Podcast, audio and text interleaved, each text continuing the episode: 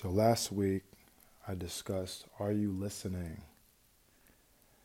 So hopefully, as you all practice listening and being open to the mediums in which the universe speaks, like a billboard or a conversation or a text or even an advertisement, hopefully you all were able to see some results.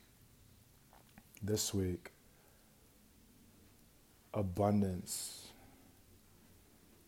is very important. And when you live with an abundant mindset,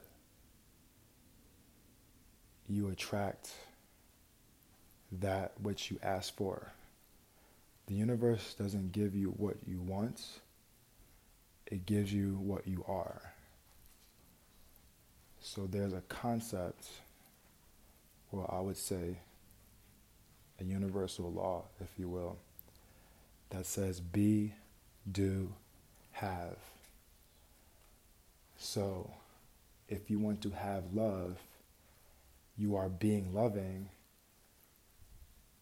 and you are giving love, and in turn, you receive love. Wealthier when you are being wealthy, you will do things that wealthy people do for those who are in integrity, and you will have more wealth. When you are happy, you will do and demonstrate your happiness and spread that, and people are impacted by your happiness. And then you will also receive happy moments in return.